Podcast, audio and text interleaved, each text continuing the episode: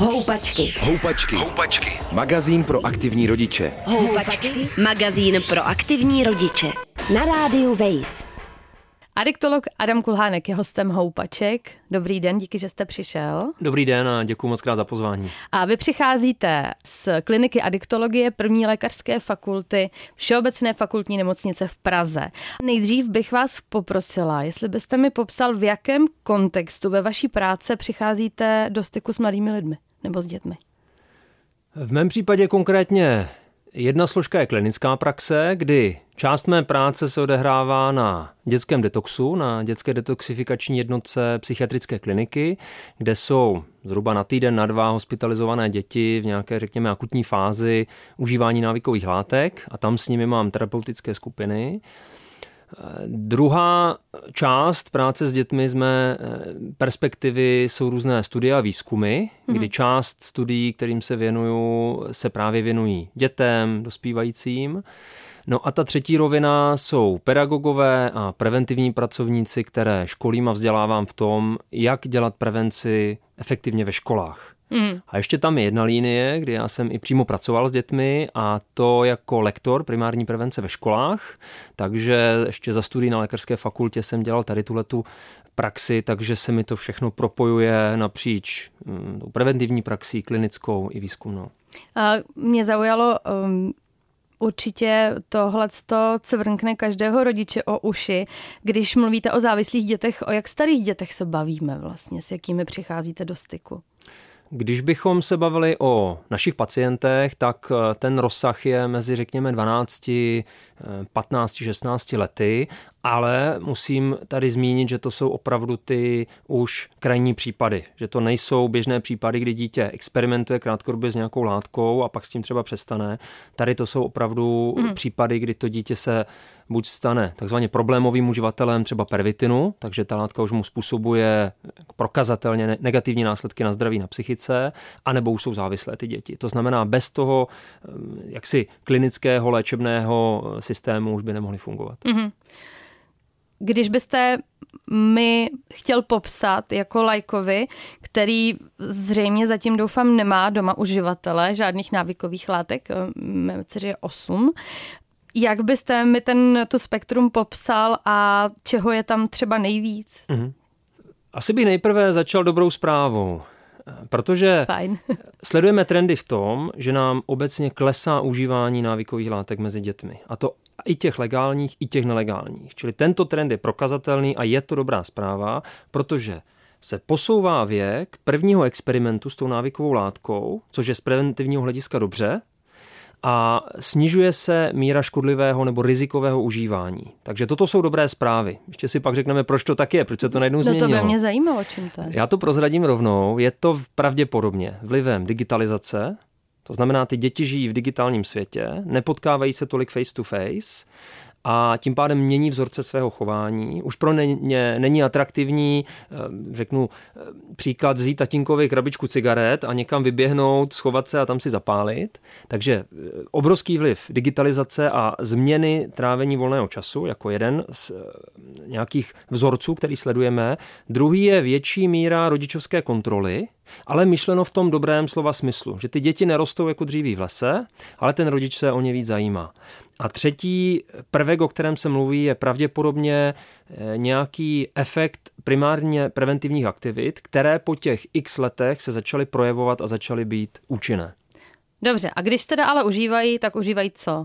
Když užívají, tak nejčastěji legální návykové látky, to znamená takové stálice je alkohol, tabák, potažmo nikotín. Z nelegálních látek ta nejčastější zkušenost bývá s konopím, a to, co jsou jakési teďka nějaké highlighty, novinky, tak jsou takzvané digitální závislosti, to znamená užívání obrazovek a internetu, těch zařízení. A pak by byly určité takové krátkodobé trendy, jako je látka nazvaná kratom, nebo zneužívání psychoaktivních léků, eh, nebo případně nějakých kofeinových produktů. Hmm. Když bychom se dneska věnovali možná těm látkovým, abychom si to nějak specifikovali a my jsme shodou okolností o, o, nejen o závislostech na digitálním obsahu mluvili před minulý týden s Michálou Slusarev, vědkyní, takže jsem ráda, že to takhle můžeme doplnit z druhé strany. Co jsou ty nejnovější trendy? Já se ptám teď z pohledu ne proto, abychom řekli posluchačům, co je teď nejvíc in užívat, ale čeho by si třeba rodiče měli všímat a, a třeba ty látky vůbec neznají. To, co aktuálně nejvíc řeším, ať už se školami, s rodiči nebo s preventivními pracovníky, tak je rozšíření nových tabákových a nikotinových produktů. Z nichž zejména jeden je velmi problematický a to jsou nikotinové sáčky. To je produkt, který aktuálně není legislativně regulovaný eh, v českém právním systému ve smyslu věkové hranice prodeje té hmm. látky. To znamená ten malý bílý sáček eh, obsahující celulózu a napuštěný nikotínem a různými aditivy, sladidly a aromaty si dneska může koupit na trhu úplně každý. Ať už je to v retailu, takže v běžném prodeji, anebo v e-shopu. Navíc u těch produktů je velmi problematické to, jak jsou marketované, jak jsou propagované. Ty obaly jsou velmi barevné, velmi atraktivní, objektivně cílí na malé děti, protože mají příchutě jako je žvíkačka, energetický nápoj, sladké bombony, sladké limonády, cukrová vata. To jsou typy chutí, které nepreferují dospělí kuřáci. Čili z tohoto důvodu ten produkt jaksi performuje tím trhem a je velmi, velmi populární mezi dětmi a dospívajícími. My zatím nemáme tolik dát, jaké vzorce užívání právě dominují u těchto těch nejmladších populací, ale z dat státního, z dat státního zdravotnického ústavu vyplývá, že ta skupina, která zatím nejvíc s touto látkou experimentovala, byli, eh, řekněme, mladí dospělí mezi 15. a 24. rokem života. Co se děje, když si tohle koupíte a užijete to? Ten účinek je primárně působení nikotínu, protože ten produkt se nezapaluje, nehoří, nekouří, užívá se v ústech a do těla se vstřebává čistý nikotín. To dítě má eh, z tohoto užívání v vozovkách několik účinků. Jeden je stimulační. Zúží se cévy, zvýší se krevní tlak, vyplaví se stresové hormony, takže to dítě je v vozovkách naspídované, hmm. jako kdyby se dalo energetický nápoj nebo espresso. Druhý efekt je takový, řekněme, relaxační nebo uvolňující nebo příjemný, protože vlivem nikotínu se uvolní látka v mozku, která se jmenuje dopamín a to je hormon štěstí, zjednodušeně řečeno. On krátkodobě způsobí příjemné pocity, ale problém dopamínu je, že na něm vzniká závislost. To znamená, nikotinové sáčky jako takové jsou produkty s vysokým potenciálem vyvolat závislost. Ty zbylé látky o nich zatím tolik nevíme, ale většina z nich jsou produkty nebo hm, řekněme chemické látky, které se běžně používají v potravinářství, jako jsou různá zvlhčovadla a sladidla a tak dále. Když bychom chtěli nebo měli jako rodiče podezření, že něco takového naše dítě užívá nebo začalo, máme šanci to nějak dostupovat v, je, v jeho chování, když to třeba přímo nenajdeme? V tomto případě je to obtížnější ne už než u běžných třeba cigaret nebo jiných forem, kde je to na, na první pohled patrné, že to dítě smrdí kouřem nebo je opilé nebo je intoxikované. V tomto případě ta samotná balení vypadají velmi trendově, velmi hezky a na první pohled, kdo to nikdy neviděl, tak nepozná, že to je tento produkt. Ehm, co je možné poznat? Ve chvíli, kdyby to dítě bylo příliš excitované, příliš eh, nastimulované, například třeba zvracelo, mm, mluvilo, že mu je nevolno, špatně, nebo naopak bylo až příliš utlumené, takové zaseklé, tak toto může být ten akutní efekt nikotínu. To znamená, v prvním případě vysoce stimulační, následně v té vysoké dávce už je to spíš tlumivý efekt. Ehm, pak tam můžou být sledovatelné třeba změny spánku. Je to dítě je natolik nastimulované, že má prohozený den a noc a podobně. Co je u dětí ale zajímavé, proč si zamilovali nikotin a právě tento produkt? Jo, to je otázka, která je velmi zajímavá, si myslím, že i pro rodiče.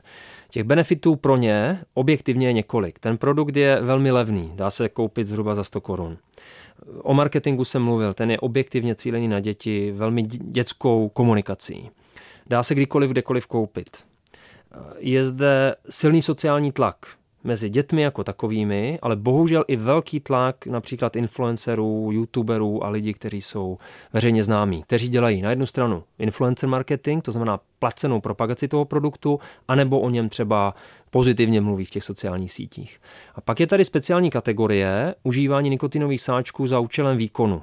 Ať už je to sport, ve sportovní komunitě, nebo za účelem třeba větší energie v vouzovkách při nějakých večírcích a parties, případně zvýšení výkonu při učení, mm. anebo stabilizace nějakých nálad a emocí. Takže toto je nějaké spektrum a otázka, proč děti ten produkt tolik táhne.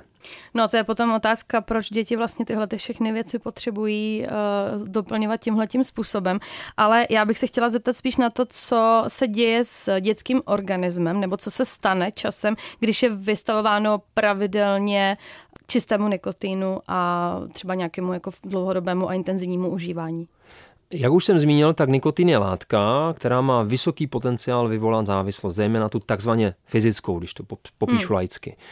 Třeba na animálních modelech s různými krysami a podobně se vysledovalo, že pokud se eh, tomu tomu zvířeti aplikuje nikotin jednou týdně po dobu 6 týdnů, tak už na mozku jsou patrné změny právě e, při rozvoji závislosti. Čili e, první riziko je závislost. Druhá věc je, že nikotin je, je neurotoxický, to znamená jedovatý pro nervovou soustavu.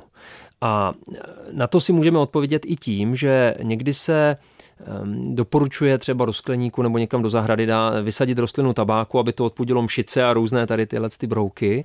A to je právě z toho důvodu, že ta rostlina v sobě obsahuje ten nikotín a tím zneškodní ty, ty škůdce.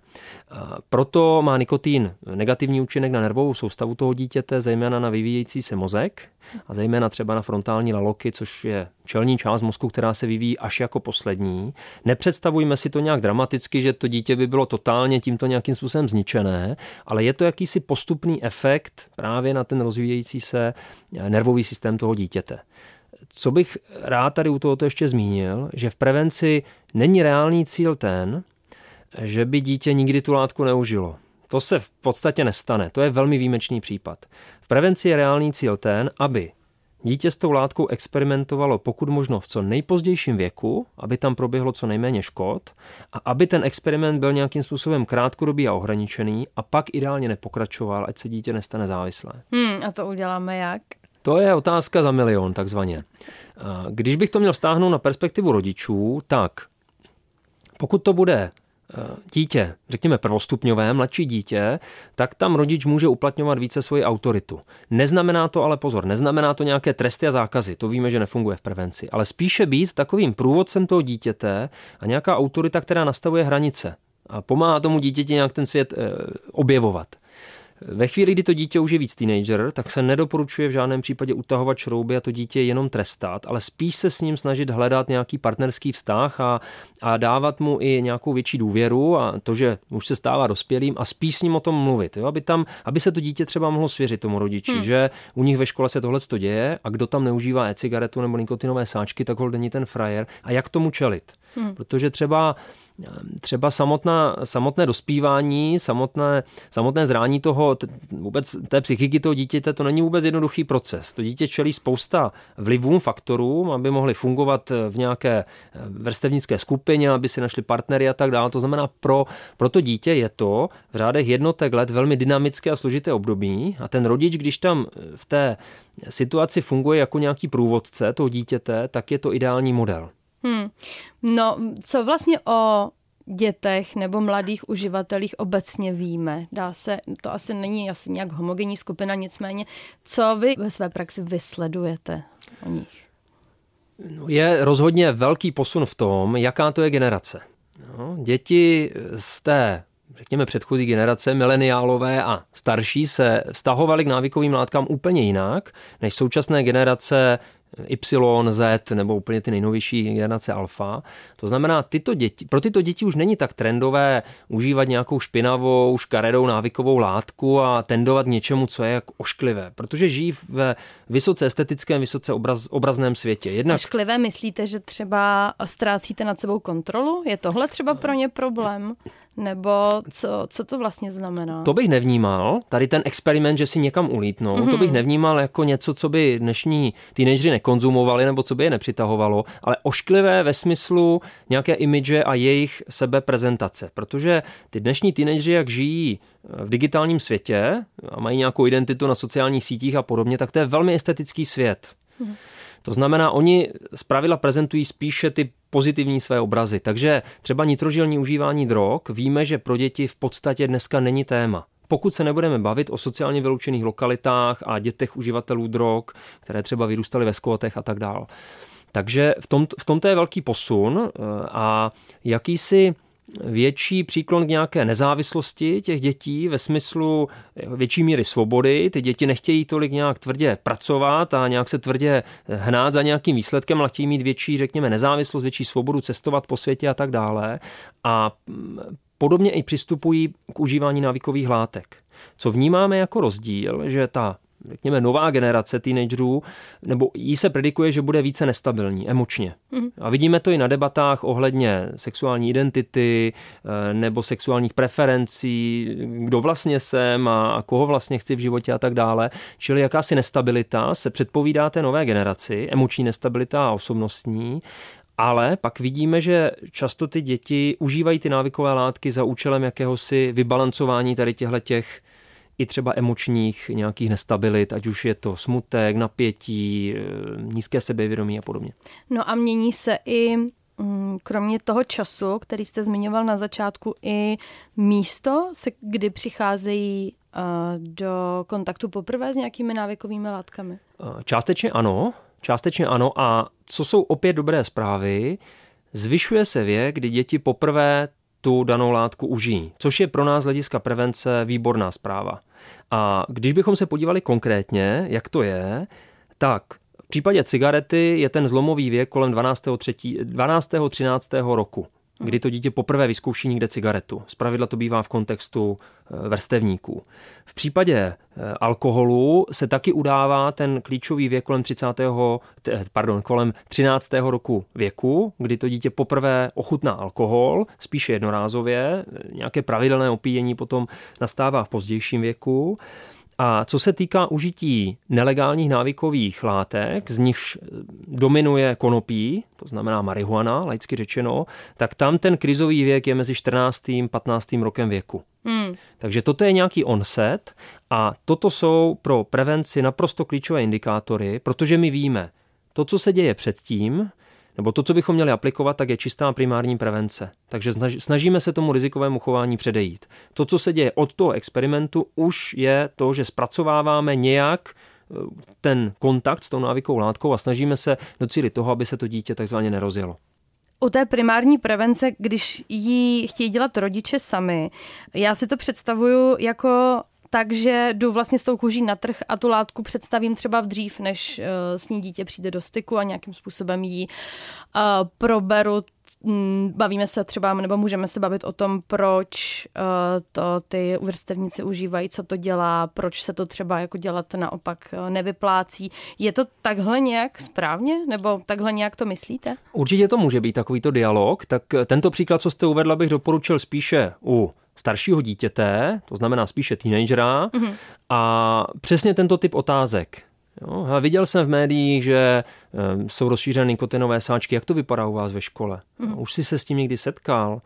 Jo, nebo eh, kdo konkrétně to užívá, jo, co myslí, že to těm lidem přináší. A potom z pozice toho dospělého je dobré objektivně pojmenovat rizika toho fenoménu, ale ne zastrašovat a ne hnedka strašit tím, že když to někdo jednorázově užije, tak se stane i hned závislým, skončí někde ve skvotu nebo bude mít rakovinu plic, ale reálně popsat, v čem to pro to dítě může být škodlivé ale konkrétně k tomu jeho, k tomu jeho příkladu. Takže například, když to vztáhnu na kouření cigaret, tak pojmenovat to, že po kouření cigaret se zhoršuje pleť, takže častější akné, nebo se více štěpí nechty, jsou nekvalitní vlasy, když si třeba slečna, která je kuřačka, dá pusu s přítelem, tak eh, může smrdět jako popelník. Čili popsat věci, které pro ty děti jsou reálné, protože pro ně například rakovina plic nebo ušetřené peníze v tu chvíli nemusí být takové téma. Mm-hmm. Takže určitě tímto stylem to vztahovat k těm teenagerům a co se týká mladších dětí, tak tam je dobré používat velmi konkrétní jazyk. Pojďme si říct ten moment, kdy uh, rozeznáváme jako rodiče poměrně zřetelně problém závislosti, nebo to dítě, nebo to jeho chování naznačuje, že, uh, že je na něčem závislé a my třeba už víme, že to sami nezvládneme. Co bychom měli dělat a co se v takových případech vlastně potom děje všechno? Ona je otázka, jak to správně poznat, protože často ty symptomy se prolínají s pubertou. To, že to dítě se najednou o sebe třeba tolik nestará, co se týká zjevu, nebo je nevyspalé, nebo jindy je energické a podobně, tak to může být hmm. řada faktorů. V tu řeší třeba nějaké randění nebo nějaký neúspěch ve škole, nebo se může dít cokoliv. Takže důležité je, zaměřit se na to, jestli ty změny jsou nějakým způsobem atypické a opakují se v nějakých vzorcích. To typicky například eh, to dítě eh, dobře nespí, má prohozený den a noc. Jo, najednou jinak tráví volný čas. Jo, třeba v jiných vzorcích, v jiných časových úsecích. No a to mluvíte o té pubertě nebo o té závislosti? Spíš o té, spíš o té pub... No. Mně to přijde, že je to úplně no, ono to je velmi jako podobné. fakt zaměnitelné. Ono to je velmi podobné, hmm, přesně tak. Hmm. Tam zase musí každý rodič to umět navnímat hmm. ze své pozice Ehm, jak, jak to samotné dítě zná. Jo? Protože není to tak jednoduché. Není to tak, tak lineární, že najednou eh, najdu dítěti v tašce nebo v bundě nějaký předmět, který indikuje to, že to dítě tu danou látku užívá. Ale eh, zaměřil bych se i na výkyvy nálad. Jestli vidíte, že najednou to dítě je víc plač, plačtivé, má nějaké větší výkyvy nálad, nebo je více takové nabuzené a, a tak dále, tak i na to se třeba doptat, reagovat, jestli s něčím nepotřebuje pomoc. A lepší vždycky variant je spíš to dítě vyslechnout, než do něj něco hrnout, hnedka mu radit a snažit se ho někam, někam spát do nějaké pozice z, vaší, z, vaší, z pozice té vaší autority. Adiktolog Adam Kulhánek byl hostem Houpaček. Děkuji, že jste přišel a děkuji za ten průlet. Já moc krát díky za pozvání a přeju mnoho úspěchu nejenom v tom preventivním působení, ale i z pozice rodiče jako průvodce životem dítěte. Houpačky. Houpačky. Magazín pro aktivní rodiče, který sebou můžeš vozit v kočárku. Přihlas se k odběru podcastu na wave.cz lomeno podcasty a poslouchej Houpačky kdykoliv a kdekoliv.